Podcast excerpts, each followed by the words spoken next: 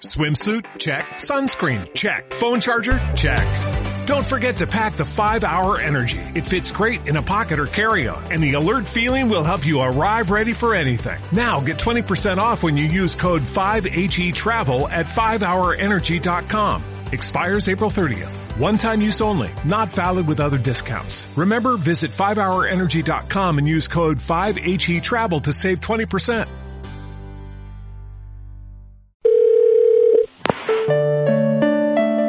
Hola, has llamado a ¿Puedo hablar? el programa presentado por Perra de Satán y Snorkel, y no puedes dejar ningún mensaje porque aquí las únicas que hablamos somos nosotras. empieza. ¿Puedo hablar? Querida amiga Enrique, Hola, mi arma. ¿cómo ha sido tu septiembre?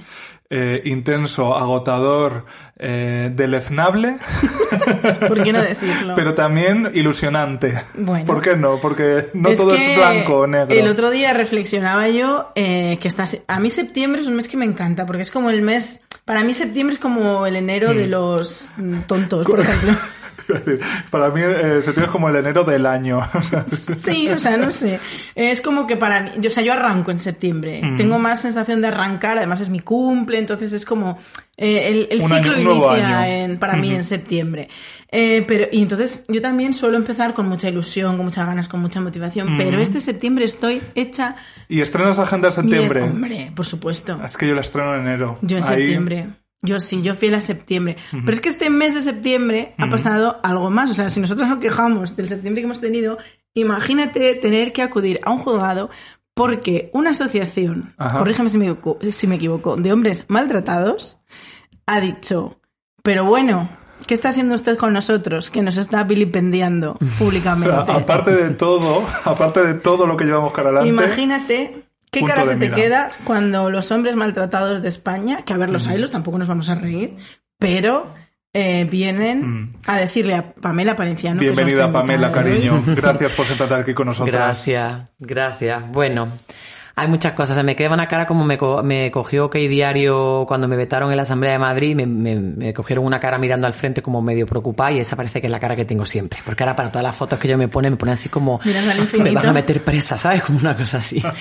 Pero bueno, lo de haber los ailos, los hombres maltratados, eh, lo que pasa es que quieren comparar una violencia estructural donde no hay. Es decir, yo no puedo hablar, no puedo como blanca, el que diga que sufre racismo en Latinoamérica es para bofetearle, o sea, como perdóname. O sea, si incluso te ponen, en Marruecos te dicen que te pongas el pañuelo, no te lo dicen por ser blanca, sino por ser mujer. O sea, que no podemos comparar violencia estructural. Entonces, en el haber los ailos de los maltratados, yo lo que digo es la violencia reactiva no es lo misma que la estructural y por tanto yo no justifico ninguna. Pero la peligrosa, la perversa y la más difícil de destapar es justamente la estructural. La reactiva es muy fácil. Y se acusa enseguida, además. Y de la que desgraciadamente tenemos que hablar día sí, día también, y tenéis las mujeres que enfrentar todos los días de vuestra vida. O sea, eh, una anecdotilla, que nosotros somos mucho de anecdotillas, no es comparable. Si que tú te encuentras un billete de 50 euros un día porque has tenido esa suerte, no puedes decir que es comparable a la riqueza o la del pobreza, cariño. Pues Pamela, eh, yo creo que no hay ma- mm, ma- otra manera de empezar que eh, mandándote un apoyo que sabes que ya tienes, ya no de nosotras, sino yo estoy convencido de que todas nuestras oyentas, y que me mucho me temo que esa violencia estructural elige muy bien también a sus representantes, ¿no? A- a- hacia dónde dirige todo eso. Entonces, lo único que sepas ya desde el minuto uno de este programa es que nos tienes detrás, a nosotras y a muchas más. Por supuesto. por Muchas supuesto. gracias. Pero eh, una de las razones, hay muchas porque eres una mujer súper interesante que puede tocar muchísimos temas, pero una de las razones por las que te, te queríamos invitar, te reclamábamos en Puedo Hablar, es precisamente porque a pesar de que eres una de las, mm, de las cómicas españolas que más años llevan sobre un escenario haciendo un monólogo de humor sobre un tema muy concreto del que ahora hablaremos, eh, que llevas, nos acabas de decir, 18 años haciendo esto, que bueno, que empezó como un taller, luego se convirtió en un monólogo. Eh, desde mi punto de vista, eh, no eres a lo mejor tan famosa o tan reconocida como otras, con lo cual hay mucha gente que desconoce lo que te está pasando. Y creo que lo que te está pasando es tan fuerte y tan heavy que lo único que nosotros podíamos hacer este desde nuestro humilde y sencillo espacio para Hoy que no tú hay, lo no, hay, no hay contases. simpáticas rosquillas. No hay simpática rosquilla, pero hay simpática galletilla. ¿Quieres una galletilla? Gracias. Luego merendamos. Si te entra hambre, no tienes más que decir. En esta casa, en este podcast y en esta casa siempre hay algo Sí, que sí. llevarse a la boca. Por supuesto. Ay, muchas gracias. Así que sí, partimos de la base de que tienes nuestro total apoyo. Yo personalmente creo que la labor que tú haces es súper importante y queremos que, que nos la cuentes para que muchos de nuestros oyentes se enteren de, de qué ha pasado. Ahora que es el meme de qué ha pasado, qué ha pasado. Ja, ja, ja, no, que qué ha pasado. ¿Qué ha pasado? Pues qué ha pasado. Bueno, un saludo para Dani Rovira. Que digo por lo de jajaja que ha pasado que es suyo, Dani Rovira, la gente se lo olvida. Pues que empecé hace 18 años con esta historia, que mi proyecto es mayor de edad y creo que justamente por ser mayor de edad pues ha llevado este zasca tan gordo, porque ya está mucho más irreverente cuando empecé. Y no llego más lejos porque, digo más lejos en el sentido de que lo conozcan más no solo en los golpes, que sea más aplaudido, más tal, porque incomoda mucho, pero porque yo me incomodo cada vez que lo hago, me incomodo cada vez que me escucho a mí misma diciendo lo que estoy planteando, lo que acabo de decir antes sobre la violencia, me incomoda, no me que lo digo como quiero un café, sino que me sale decir, hostia, que las violencias no son las mismas. Empecé por una necesidad urgente de ver qué hacía con mi rabia. Es que no, o sea, mi psicóloga me dijo, pero, pero- o sea, mi psicóloga es la autora de la frase no solo ver los golpes. Cuando yo le dije, yo no soy una mujer maltratada, tengo 21 años, llevo 3 años en la carrera de comunicación audiovisual, no tengo novio, tuve un novio en Andújar, yo soy andaluza, y yo maltratamiento y me levanta la mano y yo me defiendo, soy cinturón marro de taekwondo. Y me dijo la psicóloga, no solo darle los golpes. Entonces ahí me cayó el 20 de ah, que la violencia no es solo el golpe físico. Entonces ella me dijo, ¿qué te pasa con tu rabia? Digo, porque si me hubieran contado esto antes, joder, pues yo a lo mejor en vez de estar seis años con mi novio hubiera estado menos tiempo. Pues porque te da una charla en el instituto, fíjate que yo no peleé ni a mis padres, no dije, jo, mis padres, ¿por qué me dejaron tener novia tan joven? Con... O sea, que tenía 12 años cuando empecé. Y entonces se convierte en un proyecto fotográfico primero, porque era imposible hablar de esto. Por eso tengo grandes dudas de la gente que una semana termina con su pareja y se autodenomina maltratado. Yo tengo mis grandes dudas. Porque las mujeres, en general, no todas, reconocer que hemos sido víctimas de violencia machista con nuestras parejas nos cuesta hasta años.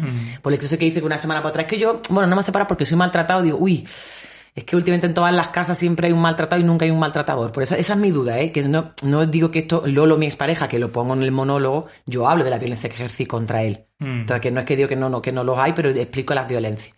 Entonces, 18 años, esto se convierte de un taller de exposición fotográfica a hablar de violencia de género, luego un taller ¿no? de prevención de violencia de género, pero luego se convierte en un monólogo, luego violencia machista, pero cuando yo en El Salvador descubro el teatro, se llama monólogo que denuncia las violencias patriarcales. O sea, ya voy mucho más allá del machismo. Entonces, por eso no llega tampoco más lejos, porque es muy incómodo. Porque soy muy irónica, muy ácido, me cuestiono a mí misma desde un lugar que no es cómodo tampoco para mí ni para el público y trabajo con adolescentes.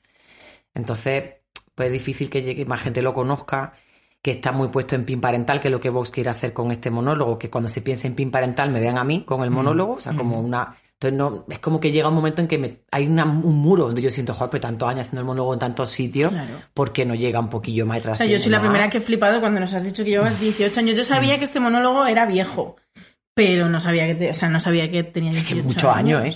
Es que hay... Mayoría de edad. Yo creo que fíjate que la, la cosa de que sea un proyecto que, que está enfocado a los adolescentes, eso es lo que más les puede escocer. O sea, eh, la- el, el poder que tiene eso, ¿no? Y, la, y, y el hecho de que tú hables de una manera, por lo demás, tan divertida, ¿no? Y, y- y tan en su lenguaje, en un lenguaje que pueden entender, de esas cosas tan duras, em, que fíjate, yo, no, yo estoy convencido de que hay muchos hombres eh, que tienen una cierta voluntad, o sea, que así en abstracto tienen una cierta voluntad como de que sí, que la igualdad y todo eso. ellos piensan que la igualdad es, pues no sé, eh, que la mujer, eh, que haya una, una directora de equipo en su empresa, ¿no? O que tengan las mismas semanas cuando dan a luz. La igualdad es que la que pare y el que mm, sujeta en brazos tengan las mismas semanas eh, de, de baja. Sí, la, la cuestión es que eh, cuando de repente se descubren, por ejemplo, con tu monólogo, no solo duelen los golpes, que no, que no, que la cosa no es solo tener una jefa de equipo en, en la empresa, sino que va mucho más allá. Cuando se tienen que revisar a sí mismos, uy, cariño, ahí empiezan los problemas. Claro, porque revisarte a ti mismo al final también es violento. Es, es, Y es incómodo, es Claro. lo que decía ella. es in- o sea, y la adolescencia también es una edad en la que la violencia se manifiesta, bueno, porque hay- como cualquier otra emoción, o sea, como la alegría, como Mm. Sí. la tristeza, es, mm, te, te- te toca más, te toca más adentro. Entonces puedo entender que hay adolescentes que a lo mejor salgan Mm. completamente Te muertas. habrás, te habrás encontrado de todo, ¿no? En Pero- el De público. todo. Y en Mm. estos años más, que según ha ido cambiando el contexto social, Sí.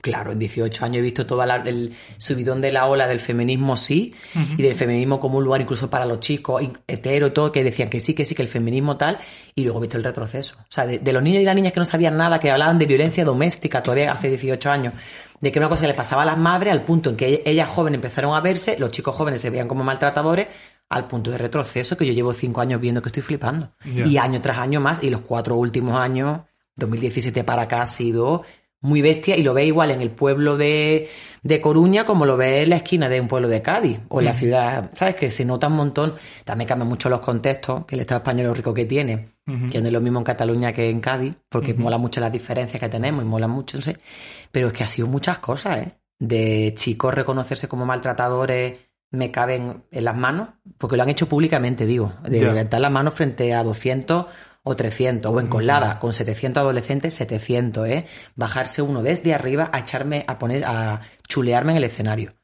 Eso que estás diciendo es mentira. Digo, venga, al escenario y vino, ¿eh?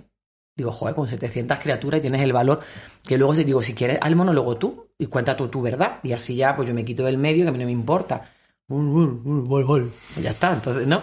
Y la mayoría de veces lo que sí se repite en 18 años es un montón de chicas llorando. Y luego los mensajes de Instagram os podéis imaginar. O sea, son tochos de historia Mm. que yo nunca tendré palabras para agradecer la generosidad con la que me comparten sus vivencias y sus dolores, ¿no? ¿Y cómo gestionas tú eso? Buah. Porque voy a terapia un montón. que nunca dejo de ir a la terapia porque hay mucha responsabilidad también Mm. de que me digan, me cuenten sus cosas.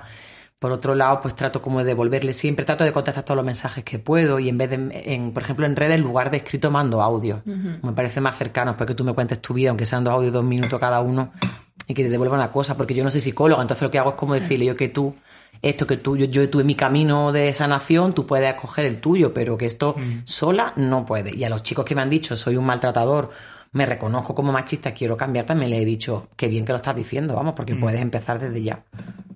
Sí, eh, yo creo que ese momento, eh, porque a ve- a veces como que idealizamos ese momento en el que la cosa hace clic eh, y como que dices, uy, yo me reconozco o como víctima, como maltratador, lo que sea, pero yo es que en momentos de esos, respecto a otras cosas, identifico muchos. O sea, que yo clic hago muchas veces como de, uy, pues mira, a lo mejor me he dado cuenta de esto. O sea, como que lo difícil es luego eso, llevarlo a un cambio de conducta real, o a un cambio de estructural y mental, y eso... Es que el clic es instantáneo y rápido se disuelve.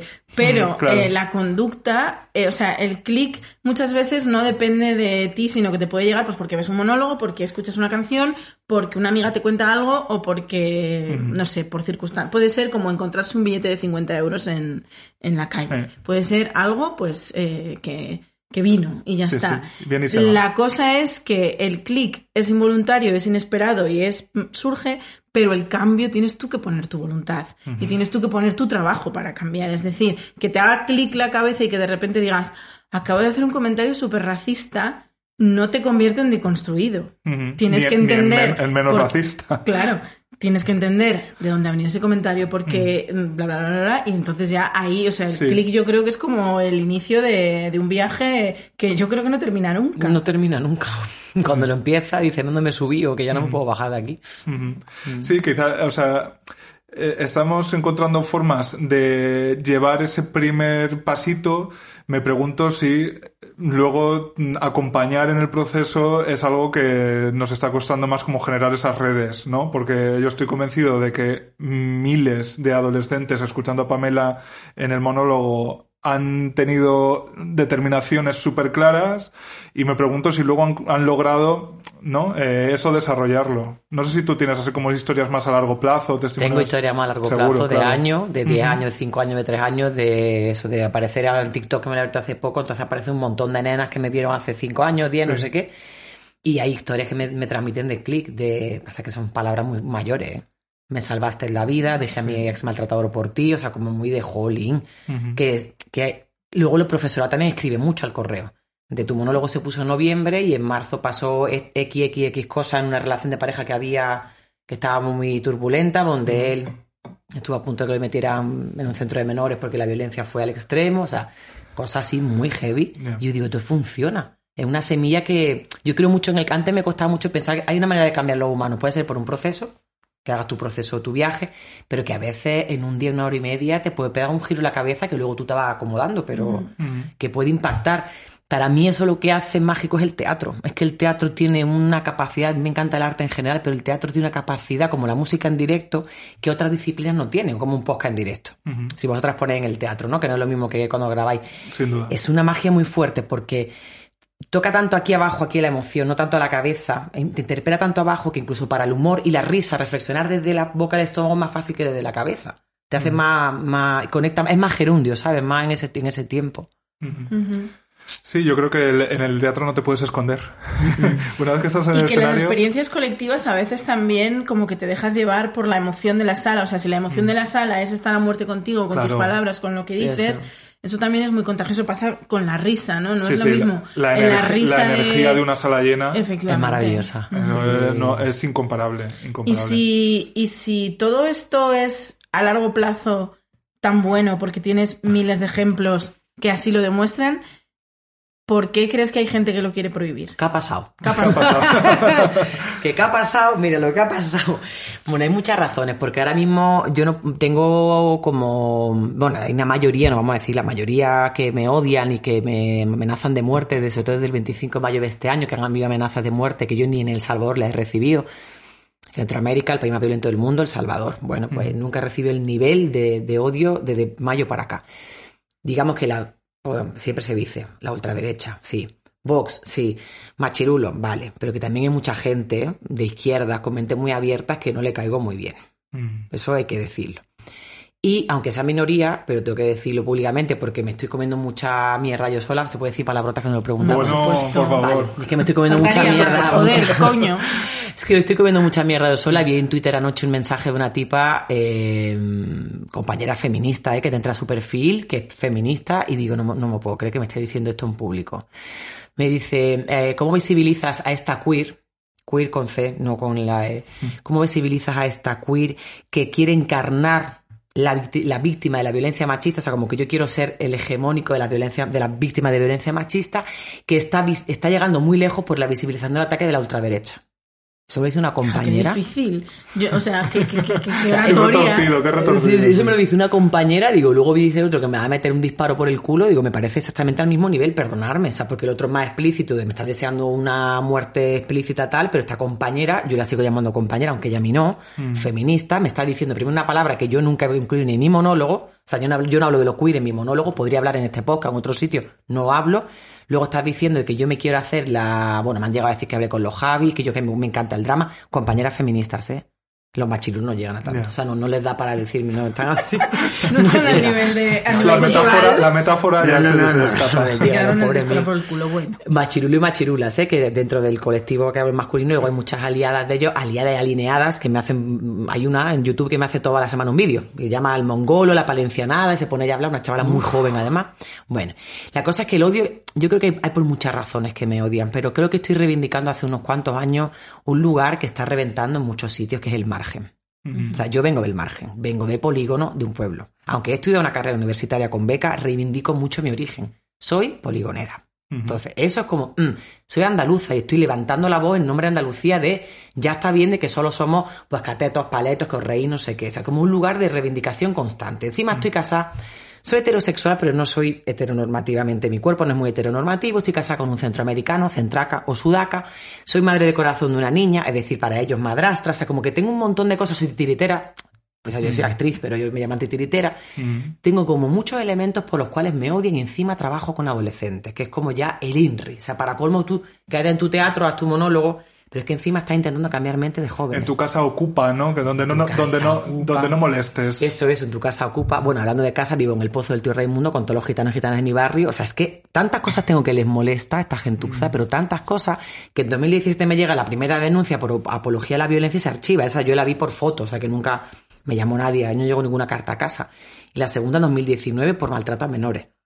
Luego, el Maltrato a 2020, menores. el maltrato a menores, decía la Asociación Española, no, la Asociación de Españoles contra la Corrupción. Cuya sigla... Contra la corrupción de menores. No, ¿Ah? contra la corrupción general, en en general. Luis Bárcenas personalmente. Dijo, mira, tengo la tarde despejada en, en la cárcel. ¿Qué puedo hacer? Uy, una chica está haciendo esto sí, sí, ahora sí. mismo. La Asociación de Españoles contra la Corrupción, cuyas siglas son la Asociación de la Lucha contra el Cáncer, ¿sabes? Como que su sigla, digo, que poco originales también Ya, por poner las siglas. es verdad.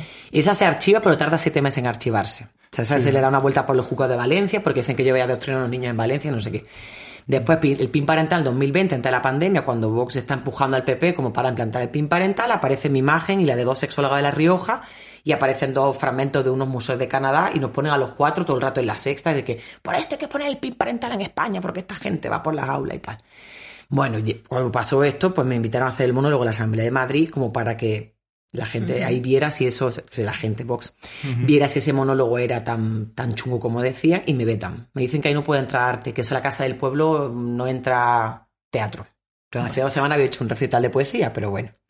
Me vetan y hago el monólogo en la, en la puerta, bueno, un trocito del monólogo en la puerta de la asamblea. Sí. A todo esto llega la pandemia, pues dice, pues se van a olvidar de mí, porque digo yo que ya... Hay problemas, hay mayores incluso lo que ellos perciben. Además, me que- que crear a los antivacunas. Claro, me que, ya me he quedado sin curro. Yo mucho tiempo si ven a ado- a- adolescentes que lo que más les jode, pues me dejarán en paz.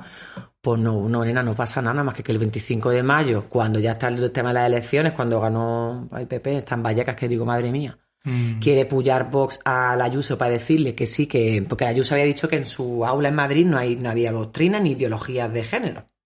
Eso lo dijo ella un día de tantas cosas que dice esta mujer. Sí. Y entonces le dice a Alicia Rubio Calle, la autora del feminismo es un cáncer. Pues mira la mamarracha que está en tus aulas.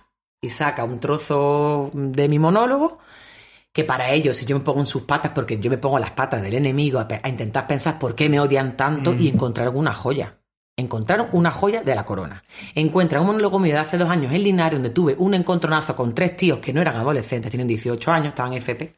Tuve un encontronazo con ellos, que te cagan, lo sacan de contexto y yo me he visto a mí misma y digo, parece que me estoy riendo de ellos, ¿eh? O sea, parece que estoy como una profe en lugar de actriz. no, no olvidemos que yo no doy charla, hago monólogo. Pero todo el mundo, la charla, la charla es lo que estoy haciendo a lo mejor aquí, que estamos charlando, pero en, en un aula yo no doy charla, hago un monólogo. Pero como nos cuesta ver lo del arte como un lugar también que darle su valor. Y estoy con tres tíos que son ya mayores de edad, que no son y que tienen 18. Aunque hubieran tenido 16. Si tú tienes tres adolescentes que están todo el monólogo, que me ven y me identifican porque el hetero blanco también me ha hecho unos cuantos vídeos.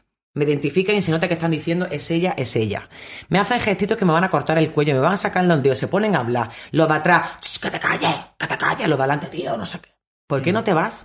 Estás molestando. ¿no? Ellos se salieron a fumar, volvieron a entrar, estaban riéndose. Pues claro, cuando llega la escena que yo siempre hago, que no es que ese día la hice porque dije voy a joder a estos tres de Linares, yo bajo y hago roleplaying. Pero ¿qué pasó? Que eran tres, de, tres nenes de Linares que yo hablo como ellos. Yo soy Andújar, estoy del pueblo al lado, o sea, tengo la misma forma de hablar. Entonces ellos creyeron que yo les estaba imitando. Pero esos chavales nunca se quejaron, sus familias nunca se quejaron, ni el instituto, ni el ayuntamiento, ni nada. Ese monólogo estaba ahí olvidado que tenía Ya. 14 visualizaciones, que lo subió a la tele de Linares. Pues esta gente de Vox, como no paran de estar detrás mía, ve donde doy, ¿no? esta podcast seguro lo escuchan nada más que por... Pues sí. A ver qué encuentran. Cada vez que encuentran... Hola, cariño, un besito. Hola. Aquí seguimos. La cosa es que ahí, claro, como me vieron enfrentarme con estos nenes, pues claro, sacado de contexto, parezco yo de verdad una persona violenta que me estoy enfrentando a tres chavales que me estoy riendo de ellos. Cuando tiene todo el público ri- o sea, riéndose y aplaudiendo conmigo de por favor, menos mal que se han ido ya. Hay un lugar de poder yo como adulta, aunque sea actriz, con los chavales, pero que ese lugar de poder se podría haber roto si al final del monólogo ellos se hubieran inflado de las pelotas y haber dicho, esta tía que ha hecho, me esperan los tres a la puerta de la calle y me dan una paliza y yo no estoy ni aquí ni lo cuento, ¿eh? Ojo. Y es que tanto, claro, es que mira la adulta cómo le habla a los niños. Niños para lo que quieren. Porque yo que trabajo con adolescentes no me gusta. Igual que critico el, auto- el autocentrismo, como los adultos nos colocamos encima de las criaturas mandando a la calle de que tú te callas, que tienes pavo, también critico la parte paternalista de, bueno, es que es menor. Bueno, vale. Ujú. Su derecho es como menor, pero que te pueden también intentar hacer daño, ¿eh? que no es. No Ujú. sé. Y que Qué al duro, final eh, hablar de hablar de maltrato y de esta violencia estructural que, que existe, eh, precisamente creo que es importante hablarlo con los adolescentes, porque es en la adolescencia donde tienes tus primeras relaciones, donde descubres eh, pues qué es el amor o que mm, o bueno, eso, vas, vas trazando tus primeras relaciones y al, y al final, si partes de una base que está regularcilla o tu primera relación es muy tóxica o en tu primera relación realmente hay maltrato, eso te va a marcar para toda tu vida. De hecho, es que yo iría hasta un poco más allá, porque el género como tal, yo creo que es cuando se empieza a desarrollar ahí. Quiero decir, a mm, dos niñes eh, de ocho años los tratas igual. O sea, eh, percibas el género que percibas en ellos. Es cuando empieza a despuntar la adolescencia, cuando ya los adultos somos los que tenemos los miramientos de eh, no, no, tú juegas así o no juegas con esta, estos otros niños y tú con estas niñas y tú con tal y o sea que yo creo que es ahí la mente es cuando absorbe que la diferencia existe, que con unos me porto de una manera y con otros de otro, que delante de ciertos yo no puedo mostrar no sé qué cosas, pero delante de otros sí, que me tengo que hacer el fuerte o que me tengo que hacer la dócil. Entonces, fíjate, yo iría más allá. O sea, creo que ya no es una cuestión solo de amor, creo que es una cuestión y, de que pasa una cosa que a mí, por ejemplo, me marcó mucho y me marcó en mi relación incluso con mis compañeros de clase. Fue tan traumático que todavía lo recuerdo. Que te viene la regla. Mm. O sea, te viene la regla y, y efectivamente te empiezas a comportar de otra manera en mi caso, desde la vergüenza, porque no quieres que nadie se entere, porque no quieres que se te note, porque no sé qué, porque no sé cuál. Y por un lado te empiezas a alejar a lo mejor de los de esos que eran los niños con los que podías o no Sí. jugar en el recreo, pero es que por otro lado, acompañado de la regla, te viene el calentón de coño. Y a lo mejor también empiezas a ver a los niños de otra manera. Hola, ¿qué tal? Claro, porque yo en sexto de primaria, cuando fantaseaba con los chicos que me gustaban, fantaseaba con besitos, con ir de la mano, con pasear por Santa Clara. Con dedicarle una carta perfumada. Pero en tercero de la ESO yo ya tenía otras fantasías. Hombre. Que, que empiezan ahí, claro. Sí, sí, sí. Entonces, en ese sentido, claro, o sea, en la adolescencia pasan muchísimas cosas. Y hay muchísimos cambios y en ese momento a lo mejor no eres tan consciente, pero cuando ya lo miras desde, desde esta vejez, Desde la selectud. te das cuenta de lo confundida que estás y de, y, y de las cosas que a veces permites, porque por ejemplo, eh, yo sentí unas bases terribles para mis relaciones sexoafectivas porque yo tenía problemas de autoestima. Entonces, eh, como yo no me tenía en valor a mí misma y creía que debía hacer lo que fuera por gustar, Ujú, Todo vale. probablemente me dejaría mangonear, me dejaría maltratar y me dejaría hacer muchas cosas. Si, y, y si nunca me educaron para saber identificar la violencia, lo que tú decías antes, para mí se cumple tal cual. Eh, yo eh, un día, así, de repente le dije a mi madre, mamá, tengo un trastorno de la alimentación, necesito por favor que me ayudes a encontrar un psiquiatra y un psicólogo. Y mi madre me ayudó y empecé a hacer terapia. Y después, o sea, yo fui a terapia porque tenía un trastorno de la alimentación. Después de seis, siete, ocho meses, descubrí que había sido maltratada. Y yo no lo sabía. O sea, no tenía ni la menor idea. Sí, sabía que- que... había tenido una relación un poco rara. Y que si no hubiera sido por el TCA. Eh, No, es que precisamente si el. TCA se Bueno, complicó, claro, sí, sí. fue hubo un poco de causa, de claro. Claro. Entonces, lo que tú dices de que eso salta mucho después, y, y entonces aparece esa rabia de. Yo no, ¿Por qué yo no identifiqué esto? Pues porque nadie nos ha enseñado. Porque si la violencia se niega y la violencia se le pone un pin parental y, y- y bueno, sí se niega. Es que de las instituciones vemos a ciertas personas que la niegan, que niegan que existe la violencia hacia las mujeres. O que, por- te- que son todas iguales. Condena- condenamos todo tipo de las violencia. Es. consecuencias de negar la es. violencia es que permites Ujú. que el maltrato. Sí. Porque entonces las mujeres estamos desprotegidas. Si no estamos informadas y educadas, no podemos decir, es lo que tú dices. Si a mí viene un hombre a pegarme, yo no soy karateca, la verdad. lo tengo que confesar. Tienes ese defectilio. Yo yoga. Si a mí viene un hombre a haces pegarme, un saludo al sol. un saludo al sol me defiendo. Pero, pero hay otros tipos de violencias que es que no... Si nadie te dice, mira, esto, esto, esto, Se esto llama así, esto, asado, claro. No, que- no, las, que- no eres capaz que forman de parte de la vida, ¿no? Y las vas normalizando. total- lo- y las vas normalizando normalizando. y dices, bueno, pues es que con esta pareja y luego encima Toca esto. Nos, Ah. nos, nos cuentan el cuento de, bueno, pues eh, a tu pareja está para lo bueno y para lo malo, hay que Ah. saber convivir, hay que ceder a veces, hay que no sé qué.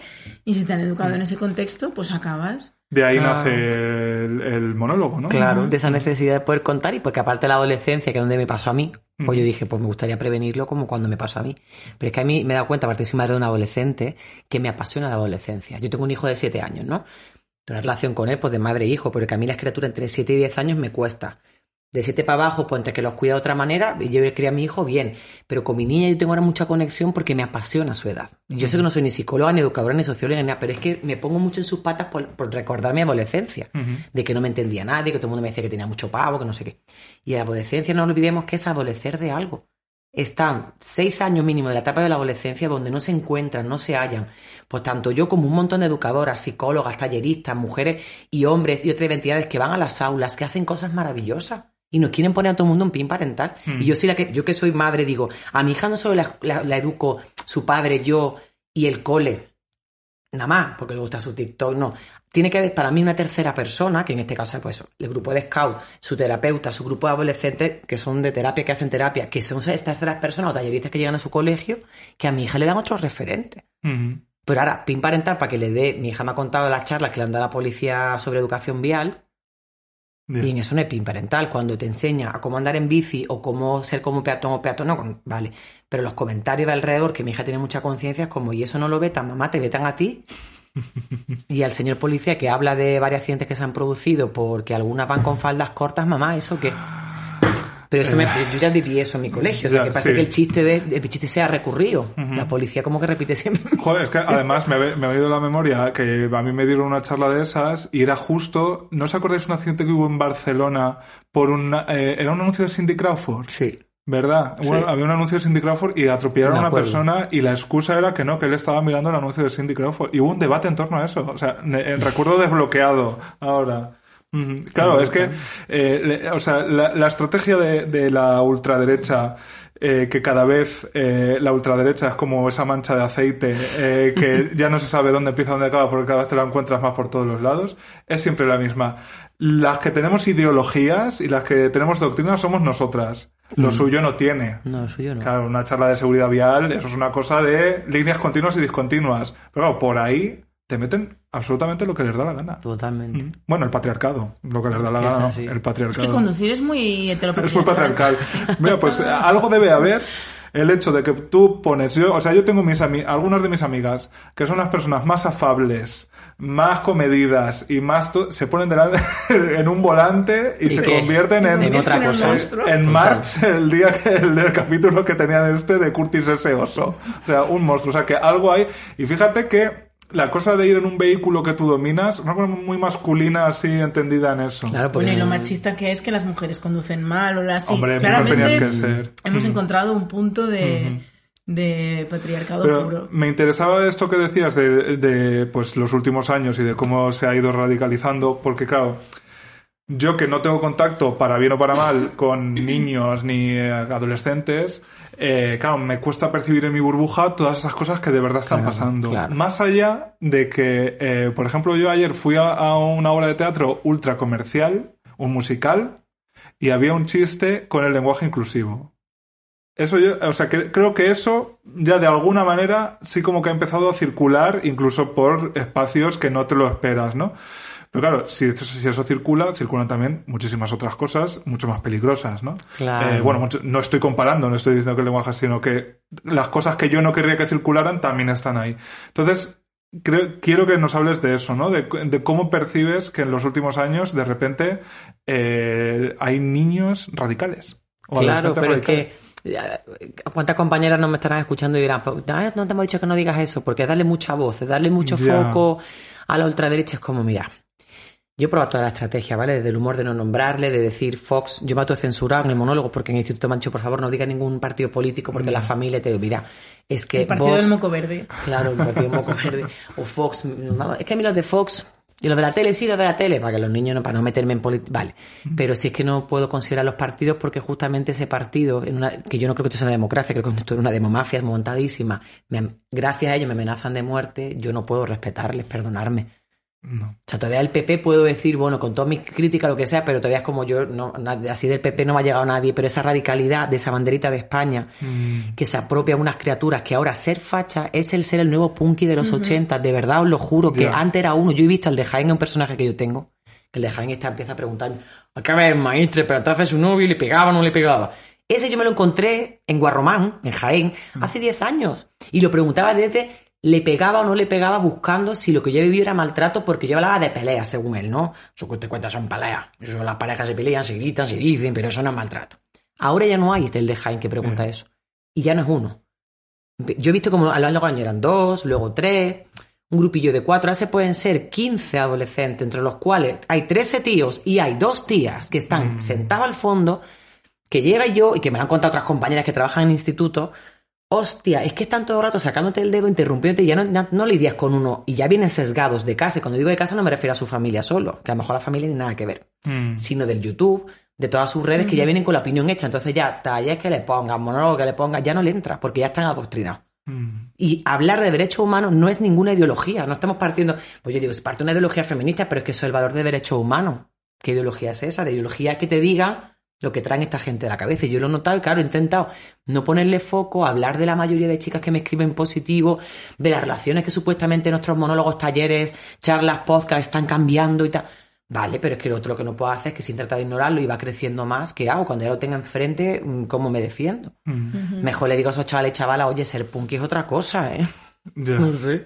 Fíjate que eh, es, esa misma cuestión yo internamente también la tengo mucho. ¿sabes? Yo creo que la tenemos todos. Sí, la En el fondo yo creo que todos tenemos un pozo de, culpa. Bueno, primero porque somos españoles y judio-cristianos y la culpa no la mm. vamos a sacar nunca de nosotros. Mía, sí. Pero creo que todos tenemos un pozo de culpa de es que yo hice un chiste con Santiago Abascal. Es que yo retuiteé un meme de bla, bla, bla, Sí, que tú piensas que lo has hecho porque es fácil hacerlo, ¿no? Es una cosa que no hay que darle muchas vueltas y sabes que cualquier y tu cosa conclusión es, como le hice un retweet a un meme en el que se reían, en el que comparaban con un Ewok a Espinosa de los Monteros, como hice ese retweet, mm, por mi culpa hay 52 fachas en el... Bueno, ¿qué fachas? 52... Mm. Sí. Bueno, 52 personas de Vox en el Congreso de los Diputados. Y realmente no, es que no es nuestra culpa ni fue el retweet lo que, lo que llegó. Es, es, precisamente lo que tú dices.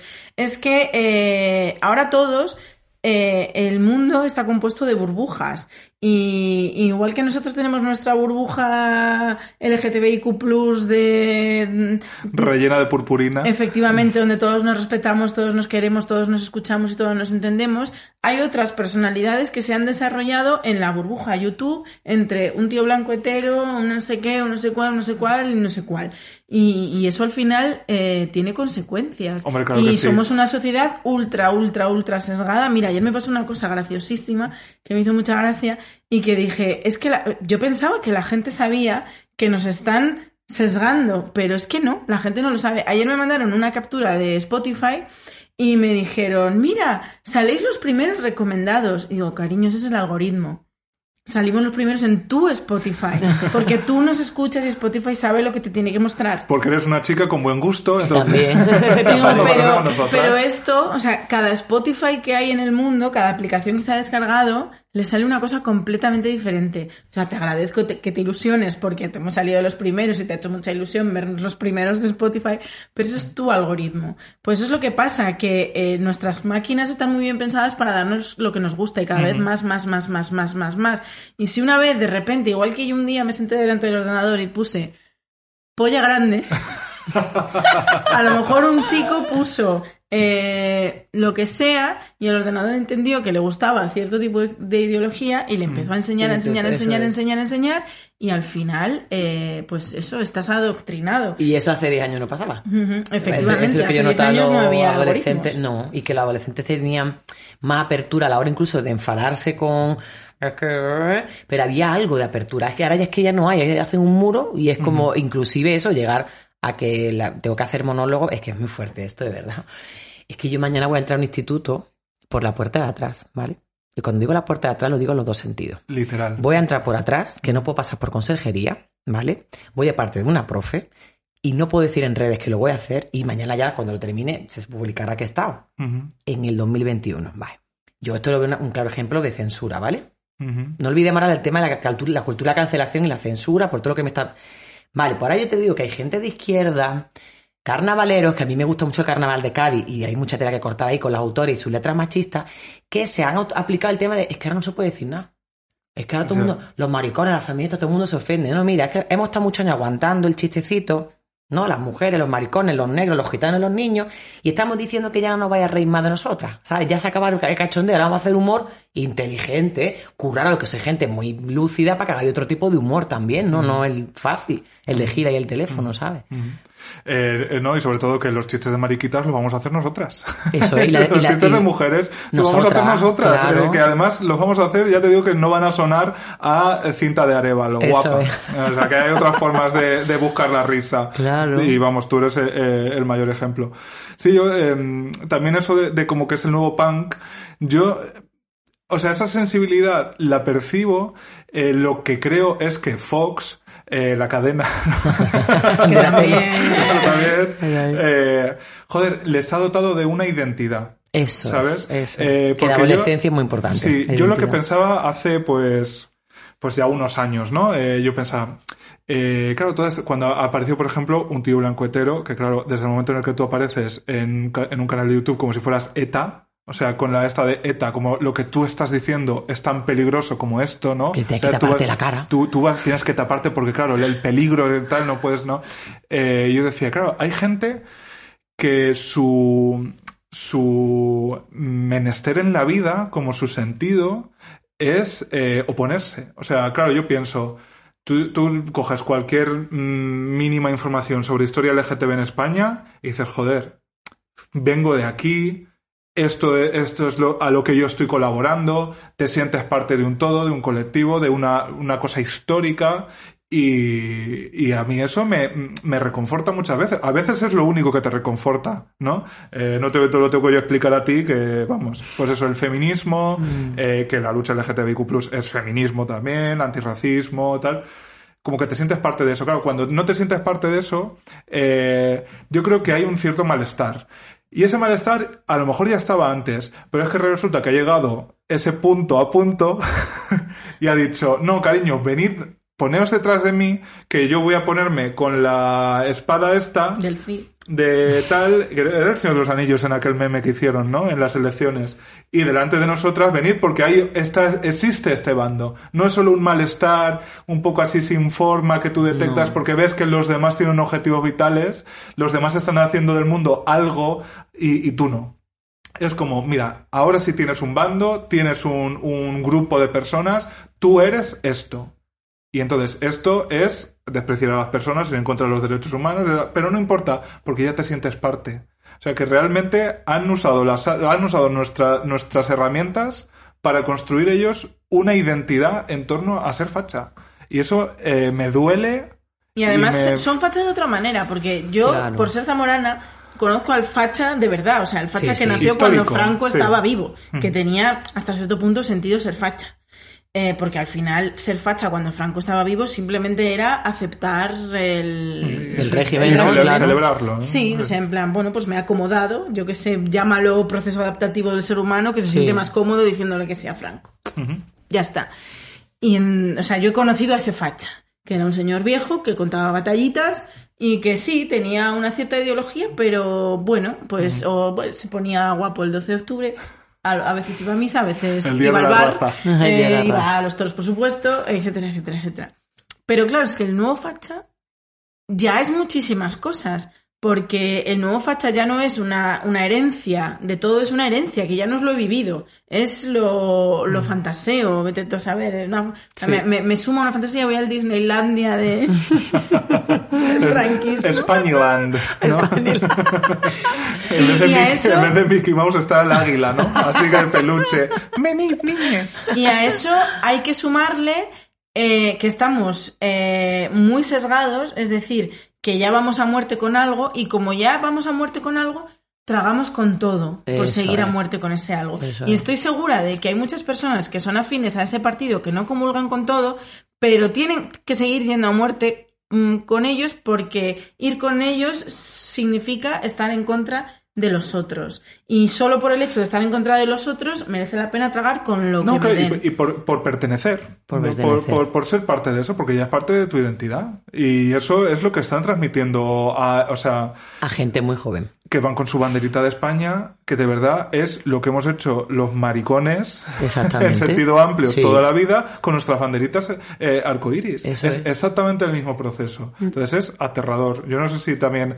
eh, eso, hay mucha banderita de España así en los institutos que tú ves. Muchísimo. Y, y hace. Van a clase cinco con la bandera de España. Sí, Sí. la pulserita y la de Vox también, y no pueden ni votar, porque tienen 15 y 16, no pueden votar. O sea, tú no puedes decir Vox en un monólogo, pero el niño puede ir con la esta de Vox a Sí, clase. y no pasa nada. Así, así funciona. Y hace, ¿qué te digo? lo bonito Como. que eres con la carpeta de las Spice Girls. ¿Qué ha pasado? ¿Qué ha Mi primer, mi pasado? primer referente feminista, Claro. la Spy Girl. De verdad que Hombre, a- haber cambiado a Gary Halliwell por Rocío Monasterio hay de que, la darle, marinera. ¿eh? Hay que darle una vueltecilla a eso. Una vueltecilla. Mm.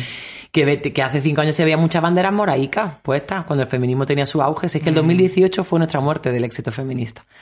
Yo lo vi, la cresta de la del 2018 fue la mani más grande, a nivel internacional fuimos referente para América Latina, somos como muy, muy contados. Mm. Pero claro, como no hemos dividido entre nosotras en el sentido de dividir, que las que me escuchan pueden ya vas tú. Sí, porque habemos muchas que estamos en un lugar de diálogo, de apertura y de hablar de derechos, ¿sabes? Pero como quiero decir, no, aquí esto no se habla porque aquí tú no sé qué, que en el 2018 no estaba pasando esto, ¿eh? Mm. Pero como se proponen las cosas en 2019, hacer congresos X para levantar a las masas también, pues claro, ahí no, no hay diálogo. Por eso digo, a mí lo que me gusta del feminismo, me ha gustado siempre, que no es en singular, es solo feminismo, me acerqué a este movimiento porque nunca fue ni dogmático ni doctrina. Porque vi una pluralidad en todo el movimiento, donde estaba el movimiento LGTBQ, y había una que digo, qué guay, que, de que todos los colores, de todas las maneras, aunque se discutan en grandes debates en asambleas sobre ciertas posturas, pero la gente luego sale junta a la calle, en manifestaciones. Eso fue lo que me atrajo el feminismo en el 2013. Mm. Y el, la batallita de las mujeres de los 70, de cuando los sujetadores dicen, hostia, qué guay. Pues ahora ya esto ya tampoco. Entonces, ¿qué pasa? Que con esa división también nuestra, este sesgo, se aprovecha, y se lo he hecho a muchas compañeras, por favor, en público, no nos digamos estas cosas. Tengo un montón de machirulos diciéndome, ya ves, es que ni tus compañeras te apoyan. Pues al final ya no estoy en tierra de nadie, ni soy feminista para feministas, y para los machirulos, no, ¿sabes? Como que estoy como, madre mía, qué lugar esa identidad. Y tengo casi 40 años, ¿eh? No soy nadie, ¿no? Porque una de 15 le llega a Vox y se la come. Pues voy a ser de esto. Sí, yo, yo desde luego eh, no me voy a eh, arrogar eh, explicar el feminismo, Dios no lo quiera, pero yo, eh, bueno, Dios no lo quiera, también te digo, no lo permita Simón de Beauvoir, eh, pero la lucha LGTBQ+, el- es feminismo, entonces entiendo las dinámicas porque la he vivido, ¿no? Y de verdad, la gente que está convencida, o sea, cualquier persona que diga el feminismo es, sea lo que sea, Cariño, es, es que no es la manera. Ni la lucha LGTBIQ es, Es, o es el activismo es esto. Cariño, eh, primero, tú habla mm, con una gitana Eso es. de feminismo pa- para aprender unas cuantas cosas porque a lo mejor no te has dado cuenta de cuál puede ser la perspectiva de vivir incluso las mismas violencias que te afectan a ti. O sea, que cualquiera que se, que, que se permita eh, tener una definición, creo que eh, es- está equivocada, está equivocada. Y menos para fearle las otras definiciones a las demás. Eso es. Eso me parece Sí, peligrosísimo. mi opinión es la misma. O sea, yo también cuando, cuando empecé a sentir la llamada del feminismo, Cuando el feminismo te hizo una perdida, claro. me hizo una encontrada. A Porque ti te la perdida- hizo Pamela, porque en 2003 empezaste a ser feminista, te hizo Toque. te hizo un zumbido. un, toque, un toquecito. Me hizo una encontrada porque eh, a mí el feminismo como que me encontró y me puso en un lugar en el mundo. Lo he dicho más veces aquí que por un lado yo cuando encontré el feminismo sentí como un abracito, sentí que encontraba a otras personas que sin conocerlas de nada habíamos tenido experiencias muy similares, experiencias que para mí fueron traumáticas. Y el hecho de sentir que no estás sola y que no te ha pasado solo a ti, que hay una explicación mucho más allá de eres gorda o eres tú o eres mujer, eh, a mí me reconfortó. Pero por otro lado, para mí el feminismo también es... eh, voy a hacer eso que no se puede hacer, que era decir, el feminismo es... Dos puntos. Es la manera en la que yo vivo todo. O sea, desde, desde el podcast que hago, al trabajo que realizo, a cómo me relaciono con mis amigos, o quiénes son mis referentes, quiénes son mis intereses. Y, y lo que me gustaba más del feminismo eh, es que era, o sea, la- la- en, en mi cabeza era una habitación muy grande donde había mucha gente y se hablaban de muchos temas. Y podíamos hablar absolutamente de todo. Y mm, igual porque nosotras somos inteligentes y podemos hablar, y por eso hay gente que se siente rechazada porque no puede hablar y solo le queda el ataque.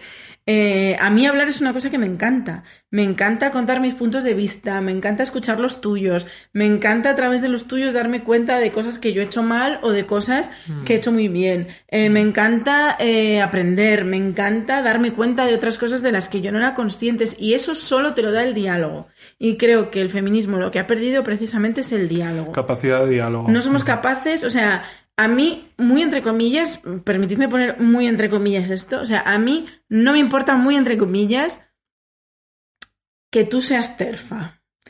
Vamos a hablarlos. Creo que la única manera de eh, afrontar este problema es que nos sentemos, hablemos y veamos qué hay detrás de todo eso de que tú digas que las mujeres trans no tienen cabida en el feminismo. Creo que si no lo hablas desde desde la, desde la paz, desde la relajación y desde la tranquilidad, no se puede solucionar eso. Y claramente es un problema que tiene el feminismo porque nos ha dividido.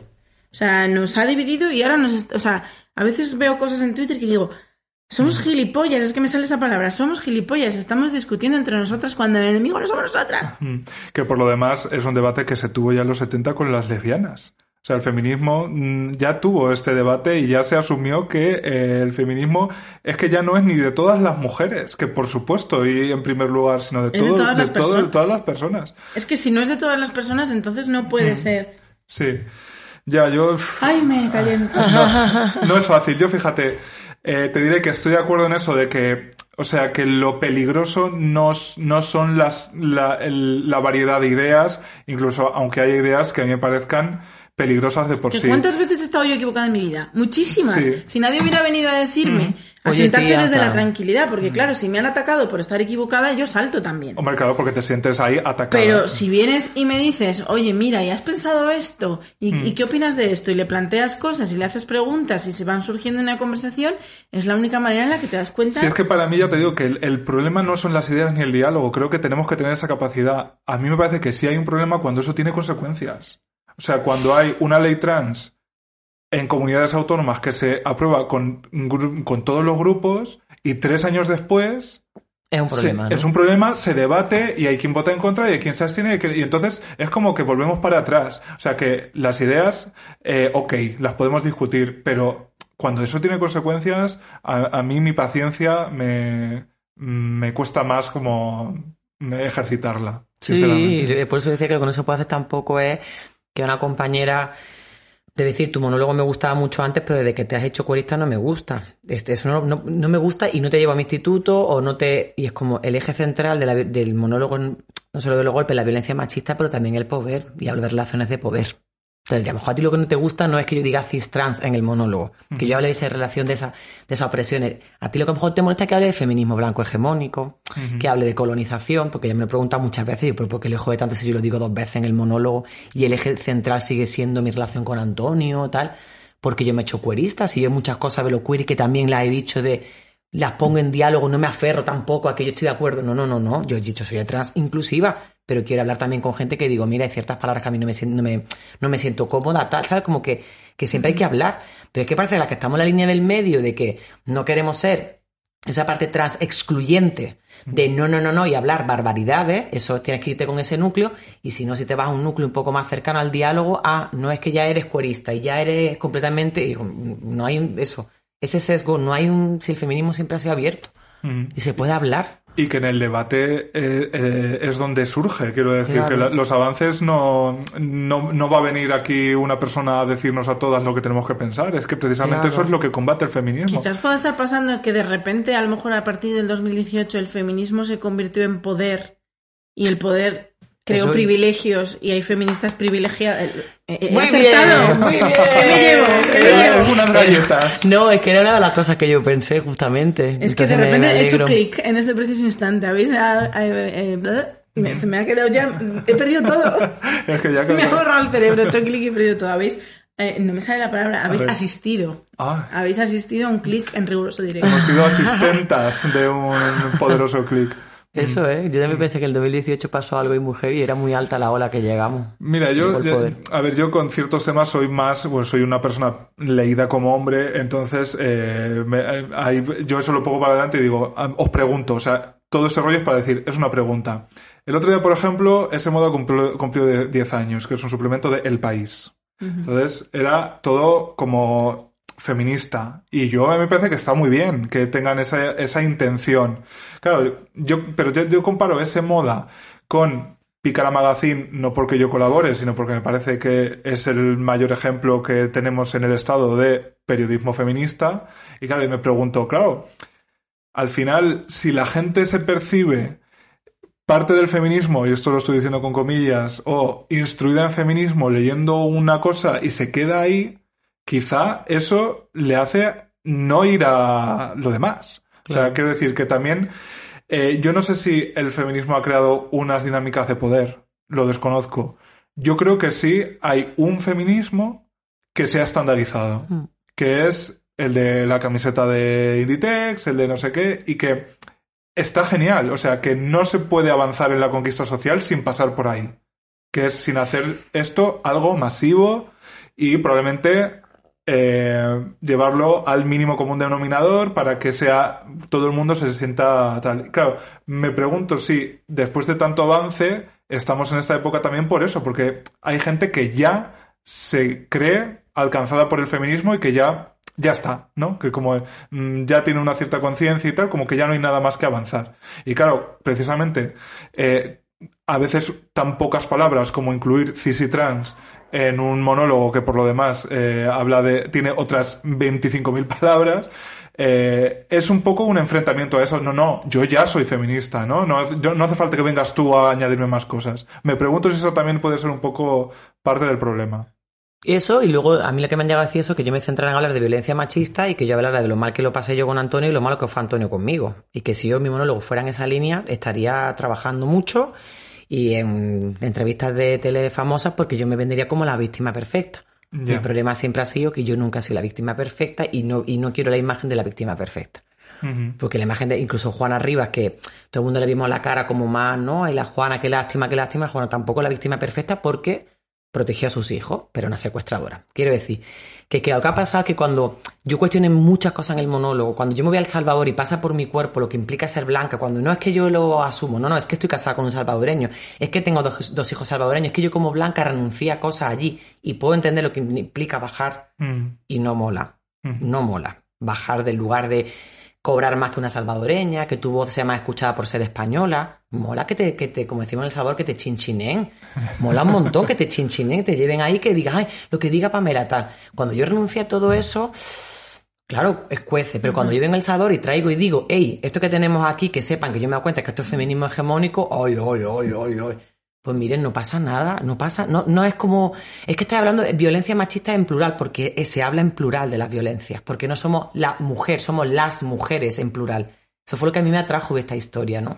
Y que no solo los golpes hablaba, por eso digo que ha cambiado de exposición fotográfica contra la violencia hacia las mujeres, taller de prevención de violencia de género, monólogo contra las violencias patriarcales. Por eso está tan vivo, porque incluso, aunque haya cosas muy parecidas, yo no me aburro de hacerlo porque siempre estoy en constante cambio como es la vida. Y habrá cosas que estoy diciendo hoy que a lo mejor dentro de 10 años ya no las decimos, ¿no? Porque, o porque hemos O dentro de uno. O dentro de uno. De repente dice, uy, esto que pasó aquella vez.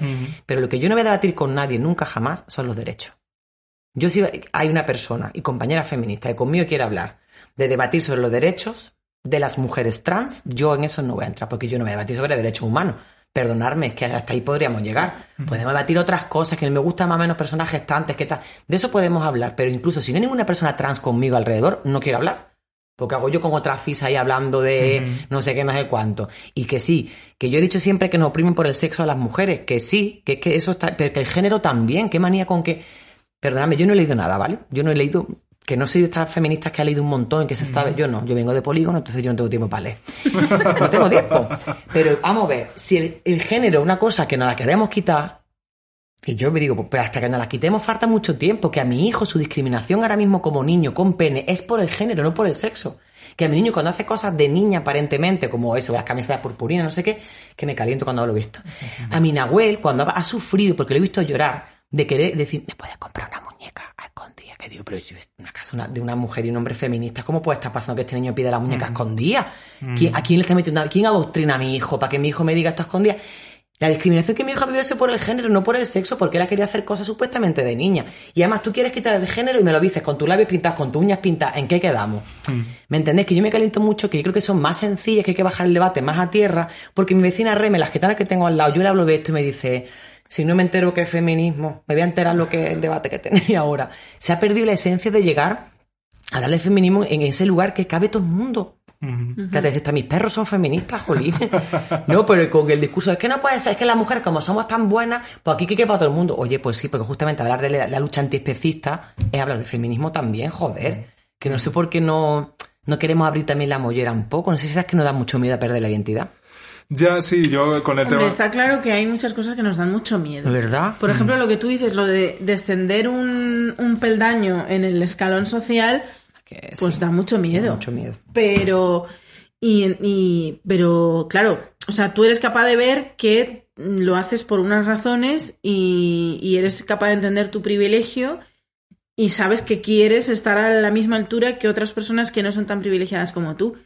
Pero bajar a tierra de verdad, pues es muy difícil. Es muy Es difícil. muy difícil, sí, es verdad.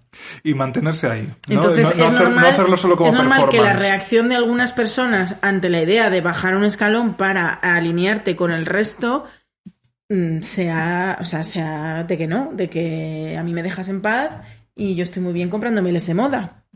¿Qué más quieres? Que no es una crítica a ese moda, quiero decir que yo creo que también participa que eh, decidan que su número especial es eh, con ese- esa ¿Es algo conciencia. de celebrar? Sí, eh, yo lo, lo celebro. Eh, me, me pregunto eso, si, o sea, es que claro, aquí nadie tiene una receta. Esto no, no somos Carlos Arguiñano.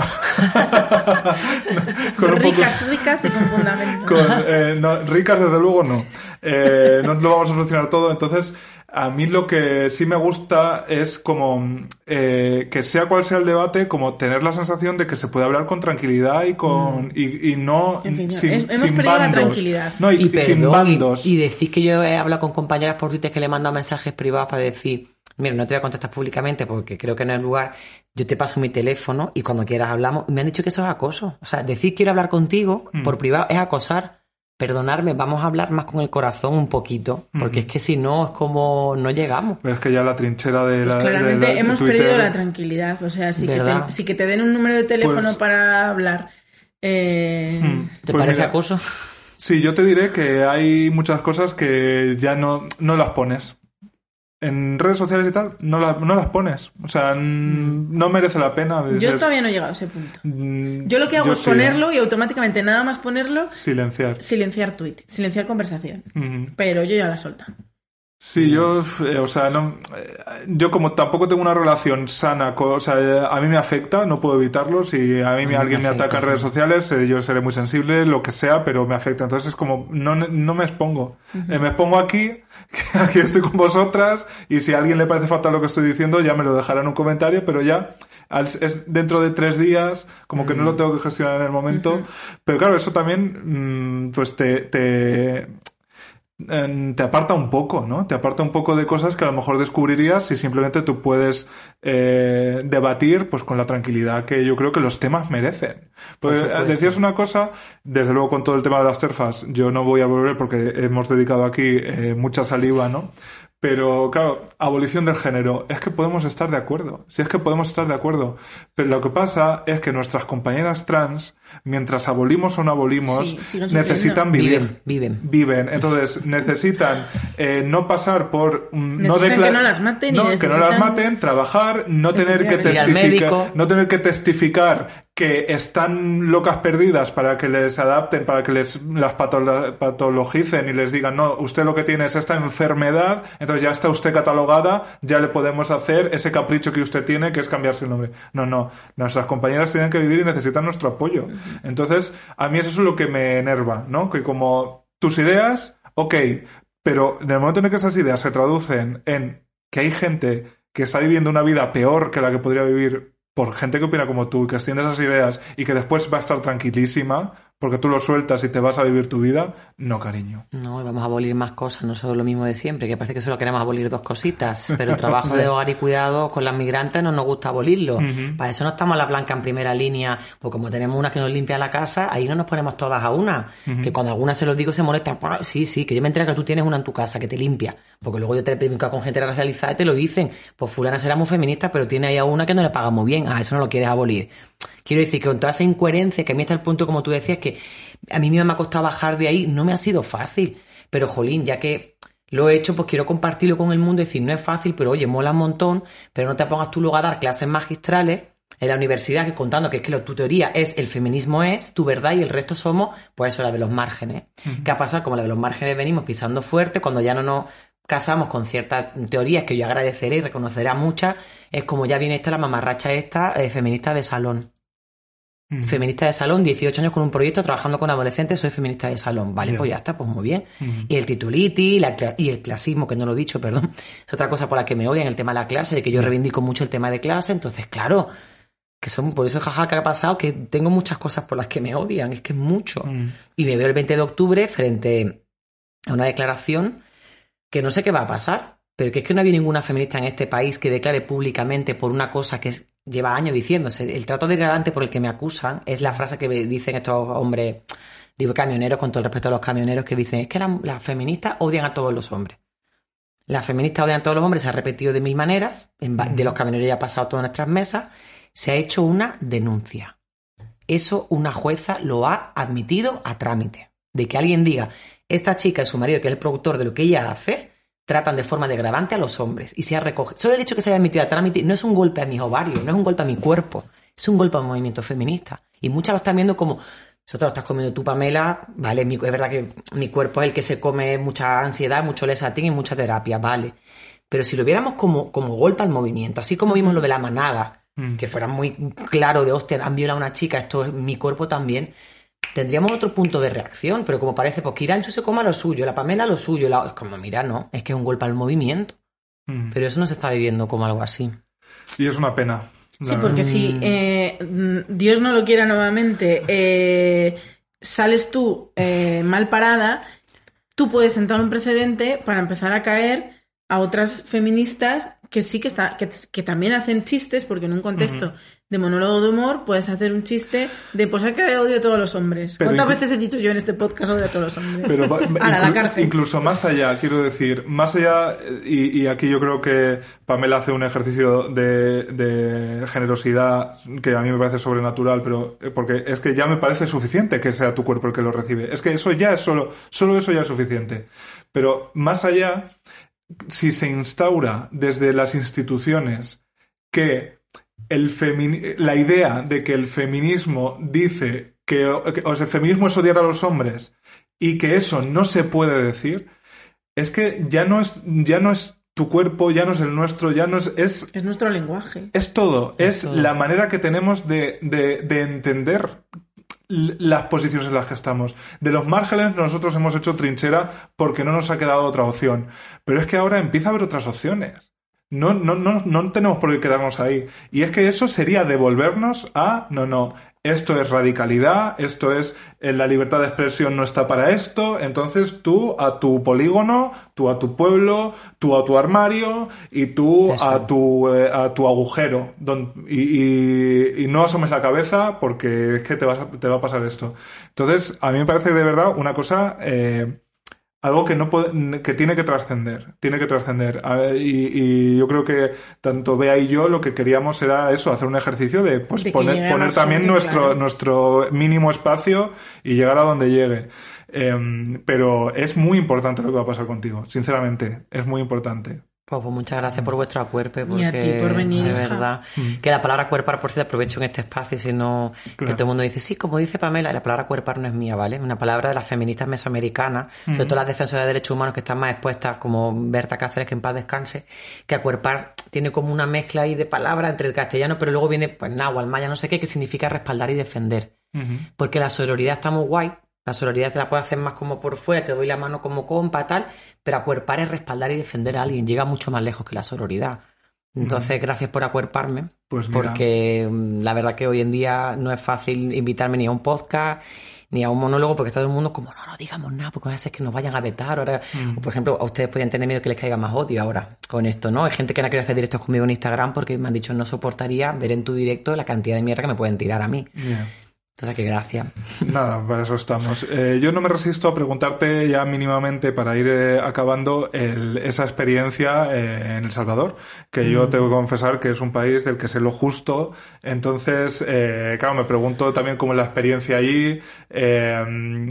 Ha, si- ha sido, ¿no? Como contándonos cosas que has ido aprendiendo y me parecen ultra interesantes. Entonces, cuéntanos un poquito. El Salvador es el país más pequeño del mundo, se llama Pulgarcito de América por su, por su población, pero el país que más problemas tiene a nivel mundial, porque es tan chiquitillo que todo lo que pasa ahí es muy heavy y muy intenso. Es cierto que el, el Triángulo Norte, sea, Honduras, Guatemala y El Salvador son los países que tienen, Nicaragua está la pobreza, pero la violencia en toda su crudeza, porque México ya sabemos que es un país mucho más grande, sabemos de la, de la mafia mexicana y de la violencia en México, pero es que en Centroamérica son otros niveles.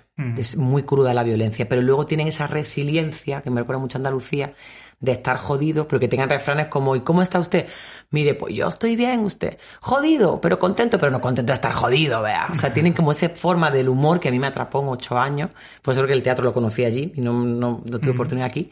Me enamoré de ese país y es cierto que me vine porque la violencia estaba llegando muy cerca cuando nunca recibí una amenaza de un pandillero una pandillera, nunca he trabajado en centros de menores, en cárceles, con gente muy chunga, gente que ha matado a mucha gente y que yo me he estado sentada trabajando con una obra de teatro e intentando construir obra de teatro para que cambien sus vidas, ¿eh? Y nunca he sentido como una mirada de este, este, a lo mejor si le cruzan los cables me pega un tiro en este momento. O sea, que está con chavales con un arma enfrente mía, fumados de marihuana hasta arriba. Y yo las patas me hacían así como, ¿dónde estoy? Porque estoy aquí, estoy enamorada de mi, de mi marido, pero yo realmente, ¿qué hago aquí? Por eso digo que el miedo que estoy teniendo ahora, porque eso es real, lo tienes ahí enfrente. Lo que yo tengo, esa paranoia que te crea esta persecución judicial que yo estoy enfrentando, es lo, lo loco de esto, ¿no? El de, me está mirando porque me conoce, me está no sé qué, mi prueba de vacaciones, ¿no? Entonces en El Salvador, ese país tan bonito, que tiene estos problemas tan jodidos y tiene tanta riqueza cultural y de gente y la sonrisa que tiene ese país, yo me tuve que venir porque la, yo agarré la frase de Simón de Beauvoir y la apliqué pues a lo que no se tiene que aplicar que es lo que me está pasando aquí, que es que me meto donde no me tengo que meter. A mí me decía la, la, cooperación que hiciera un proyecto y que yo hiciera lo que ella... Y yo decía, sí, sí, pero la que está allí luego con estas criaturas soy yo y yo haré lo que pueda, ¿vale? Que le dije a los pandilleros, un pandillero no nace, se hace. Frase Simón de Beauvoir para el sí. feminismo. Entonces, mm. quería decirles que ellos no habían nacido, que por nacer en un barrio pobre no nacían pandilleros, sino que había toda una construcción social del pandillero y que realmente atacaban entre los pobres, entonces eso empezó a molestar. Y desde arriba, cuando digo desde arriba, imagináis que donde hago, no hablo del gobierno, hablo de ONG y de gente pues de eso, derechos humanos del PNUD, no sé qué, empezaron a aconsejarme, entre comillas, que acaba de parir a mi Nahuel, que tenía unos meses, yo estaba muy vulnerable, dando teta y tal, que mejor me tenía que venir para acá. Porque ya estaba yo en ciertas comunidades trabajando y van en otras, y como las pandillas son contrarias, sobre todo la MS y la 18, era como que estábamos en peligro. Uh -huh. Y 2015 fue el año más convulsivo y violento en El Salvador. Había una cantidad de homicidios diarios muy alta, entre 40 y 50 homicidios diarios en un país súper pequeño. Entonces yo me agarró el miedo y nos tuvimos que venir. Uh -huh. O sea, fue feo. Y yo ahora, por ejemplo, que estoy viviendo esto, es como que la vida, justo acaba un ciclo de siete años que va a hacer que me vine, no quisiera irme del activismo, del teatro, del feminismo, por tener miedo. Ya lo hice una vez y no quiero volver a hacerlo que si yo me retiro de esto sea porque yo quiera, uh -huh. no porque os diga de repente tengo miedo de hacer mi trabajo, que ya lo he dicho que más de una vez me ha pasado, ¿eh? que de mayo a julio fui con policía a hacer el monólogo, porque como estuve tres meses de amenaza de muerte todos los días, me tocaba ir con policía local y nacional y gente infiltrada de la policía para poder hacer el monólogo tranquila. Digo, ¿en serio? Sí, Entonces, esto no, de verdad, muy... para, para, los que luego se ponen el, el pasamontañas blanco, eh, ¿no? Como que ellos son los que están en peligro, o sea, eh, abrir las orejas, ¿no? Escuchar la, la realidad. Eh, porque también tienen una, una, concepción de la violencia, ¿no? De lo que es la violencia y el peligro, mm. que yo creo que hasta les excita, ¿no? Yo creo que eh, sí. Como mmm, que ellos son tan importantes como que ellos también están en peligro, ¿no? Sí, porque no han vivido en El Salvador, por eso No, te yo digo. por eso, por eso te quería preguntar, porque yo, Sí. mi mínima, mi mínima experiencia es haber pasado un mes en México, eh, que es la nada y encima eh, absolutamente el privilegio absoluto porque es moverte en Uber porque sabes que es lo más Que seguro. mejor, claro. O sea, yo no tenía ninguna gana de experimentar ¿no? E- esos peligros, pero también me interesa, ¿no? Porque de repente en un Uber, esto es una anécdota absurda, pero en un Uber que te lleva el Uber y dice, para y dice, por esta calle mejor no. ¿sabes? Eh, va- y, y tú dices, eh, madre mía, ¿no? O sea, una cosa como que es una película, pero es que la gente vive en eso. Eso Por es. eso, quien se, quien se arrogue la, la, la, la indecencia de explicarle a esa gente qué es determinadas cosas, es Mm. amiga, coma, date cuenta. Date cuenta. Total. Y el cambio a España, Pues eso, la península histérica. Esto es la península histérica. Yo cada vez que venía a El Salvador de gira dos meses, yo volvía muy cambiada y yo es que me pongo histérica cada vez que voy a España. Claro, península histérica. Nada que ver. O sea, es como, claro, también mi privilegio blanco allí me facilitaba muchas cosas. Claro. Por eso me gusta tanto y sí lo digo públicamente. Claro que eché menos El Salvador por todo lo que viví allí, por la comida, me encanta el maíz, me encanta la gente cómo sonríe, pero echo de menos el privilegio porque volví a Madrid donde me había ido, porque ya hace mucho tiempo que no estuvimos en Jaén, y volver a, volver a ser la andaluza en Madrid es bajar del escalón. Ya no soy, porque allí decía, bueno, yo soy española, pero dentro de España pone lo mismo ser del sur que del norte, tal, y ya me veían como española. Da igual, era blanca y hablabas con la Z, entonces... Entonces, no sé, ha sido una vuelta un poco difícil. He estado cinco años en terapia para asumir que estaba aquí de vuelta. Ya. Ya en 2019 me fui sola a El Salvador, me fui dos semanas sola porque necesitaba, y fue muy fuerte verme sin Iván y sin los niños allí, para decir por qué me volví, porque yo me quería volver. Yo estuve cuatro años y medio con Iván, me, me quiero ir, me quiero ir, no aguanto, no aguanto Madrid, no aguanto España, o sea, que era que no aguanto, no aguanto. Me reconcilié como que por, por qué me vine, porque sí es cierto que mis criaturas, pues no quiero que crezcan en El Salvador en este momento. Cuando ya tienes criaturas ya no puedes pensar. Pues si me preguntan a mi Pamela, incluso sin Iván, yo te digo, yo viviría allí. Yo solica, tendré mi obra de teatro allí, mis cosas allí. Pero luego tengo yo una tribu de gente que quiero mucho. La de Mi pareja, mis hijos, mis propios perros, que digo, allí es más complicado, mucho más complejo. Así que en esa estoy adaptándome a esta vuelta de la península. Todavía, después de seis años que llevo aquí ya. no, pero, eh, Pero- yo- el contraste yo creo que... Es muy fuerte. Eh, sí, sí, sí, es una cosa que se percibe cuando vas de vacaciones o de visita. eh, integrarlo eh, tiene que ser complicado. Sí. complicado. Mm. Y es que estuve en unos años más que fue cuando conformé mi personalidad del todo. Es decir, que llegué con 20, 25 años, hasta los 30 y tantos. Mm. Se conformó todo este discurso mío de los privilegios, de tal, se conformó allí. Allí descubrí el teatro, allí parí a mi niño. O sea, empecé a ser madre allí con mi hija de corazón. No sé, como que vive cosas muy bonitas y se echa siempre de menos. Y sobre Mm. todo el tema de la sonrisa. De, de estar discutiendo sobre algo, pero estar sonriendo. Eso es muy salvadoreño. Eso, por ejemplo, Eduardo Inda. Claro. Tú vienes de eso y ves el de la tele y te encuentras a Eduardo Inda en la sexta, además, ¿no? Ya deja normal que impacto. Impacto TV. Impacto TV. Oye, y ya, yo- es que como explicas estas cosas también que a mí me enganchan, la identidad andaluza, eh, también te quiero preguntar. Ay, ¿no? muchas gracias Porque- que me hagas esa pregunta. Sí, porque eh, yo creo que eh, la- yo viví en Málaga un año, eh, el primero de carrera, vamos, que yo ya, ya no es que yo, yo llegué sin forma, ya ni, forma- ni sin formar ni menos, yo era Flaver, llegué como Flaver. Entonces, ahí yo no sé si es que no, no supe yo escuchar a la gente adecuado, no sé, pero me, da- me daba la impresión de que la corriente era todo lo contrario, como que de adueñarse de eso. Te diré además que como yo estudié periodismo y hice el primer, primero de periodismo allí, literalmente había una clase en la que te enseñaban a neutralizar tu acento Claro, andaluz. claro y yo que venía de Es que yo creo que también ha cambiado muchísimo, ¿eh? No, o sea, pero- yo desde fuera Sí. creo que no solo la identidad andaluza, sino otras identidades dentro de España han tenido un resurgir muy reciente, muy, muy, Sí, reciente. muy reciente. Yo lo noto en Asturias, que cuando yo era adolescente en Asturias, mis amigas se avergonzaban de los rastos, de los rasgos en el lenguaje asturianos y ahora Se eh, los, claro, y los explotan y los aprenden y, y vamos, ahora muy entre comillas lo que está mal visto es no hablar en asturiano, lo que se rechaza un poco es esa persona que dice, no, no, yo en Oviedo os hablaba español de Y toda está la el vida". movimiento de la oficialidad. ¿no? Claro, no también, también. Entonces supongo, no sé si en, En, Andalucía ha sido más desde el algo diferente. feminismo, ha sido desde el feminismo. En la calle de a pie todavía la gente sí se le sigue dando mucho lache, mucha vergüenza ser andaluz. O sea que en Canal Sur se sigue hablando con las S y es Canal Sur. Pero el feminismo andaluz ha marcado un antes y un después. Y eso se llama a muchas mujeres maravillosas, entre ellas Mar Gallego, que ha empezado a nombrar pues mucha de nuestra historia y hemos, yo me acuerdo de la entrevista que me hizo ella, para mí fue terapéutica, decir, es que yo he renegado mi acento, es que yo hablaba en la radio, hablaba con las S, vine a Madrid a hacer un curso de doblaje, como que... Y no solo el acento, es que he renegado de mi, del polígono, he renegado de mi aceite, he renegado de mi- mis costumbres. Hasta que digo, jolín, claro, porque yo tenía que ser homogénea, tenía que homogenizarme con lo que lo guay era lo de Madrid, lo demás era alrededor ¿eh? de Madrid Provincias. provincia, ¿no? Entonces poder reivindicar eso y ver la riqueza, que es lo que me mola mucho a mí de este país, que eso en El Salvador no pasa, en El Salvador es muy, como es tan chiquitillo, lo más que de San Miguel a San Salvador que lo de San Miguel cecean y hablan como el de Cádiz. Pues mire usted, pues sí, que tiene un ceceo, pero luego se parecen mucho, no hay diferencia. Pero lo que me mola a mí de este país justamente es la gran diversidad de todo, no solo del acento, de la cultura, la forma de hacer las cosas. Porque dentro de Andalucía, ojo, los de Jaén no somos los de Cádiz, ¿eh? Que el Jaén Malafollá es parecido al de Granada, pero Granada tiene una gran belleza su- con su alhambra y en Jaén no tenemos nada más que Ubi de Baeza. Y estamos muy frustrados por eso.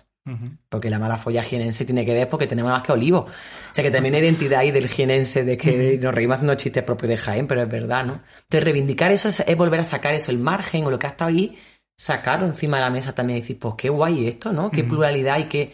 Y cuánto me reconcilia yo cuando me di cuenta de la, la andaluzofobia que tenía yo interiorizada como cuando la propia misoginia de mí misma y dije, "Ah, es que yo misma me tenía una fobia por ser andaluza brutal, ¿eh?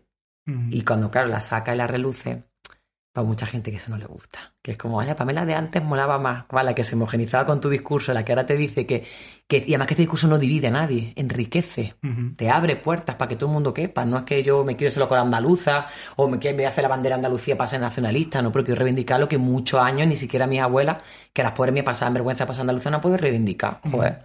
A mí me eh, pasa lo mismo con ciertas identidades de la diversidad sexoafectiva. Es como, no, no, habíamos quedado maricones, bolleras y, y trans. Sí, ahora no me vengas No, a mí no, ahora con que no, binario, ahora estoy- esto, lo ¿Cuántas bio, lo- siglas vamos a meter ya? Pues hija, las Pues que sí, hagan la- falta, las que hagan quizá, falta. las que hagan falta. Fíjate que yo siempre pensé... Hasta 28 letras que tiene el abecedario.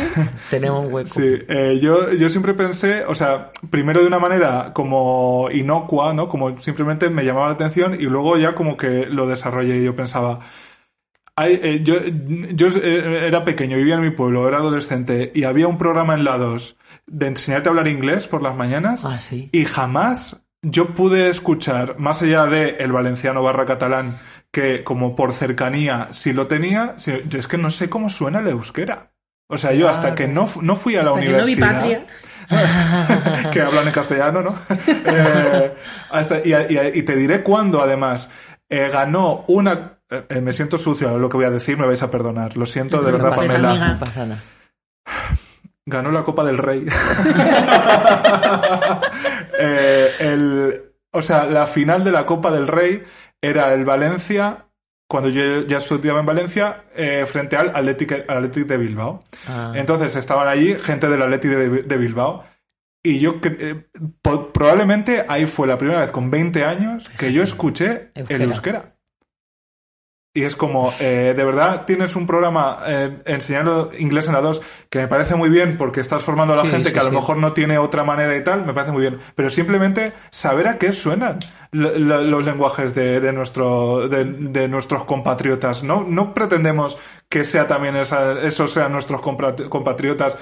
Pues entonces, a lo mejor en vez de obligarles, Vamos a atender ese- esas puentes. O sea, el gallego es una cosa que alguien mm, que de fuera de Galicia no va a oír a lo mejor en su vida. No, no. Eh, El eh, andaluz tampoco, El andaluz, escucha, tres cuartos escucha. de lo mismo. Entonces me da la sensación de que ahora por lo menos es, es- esa, esa conciencia feminista, te diré, ¿no? Eso Que es es, la de... eh, no, el feminismo no es el texto que tú vas a leer. El feminismo es desde dónde te vas a poner tú cuando lees los textos, ¿no? Que se te presentan. es.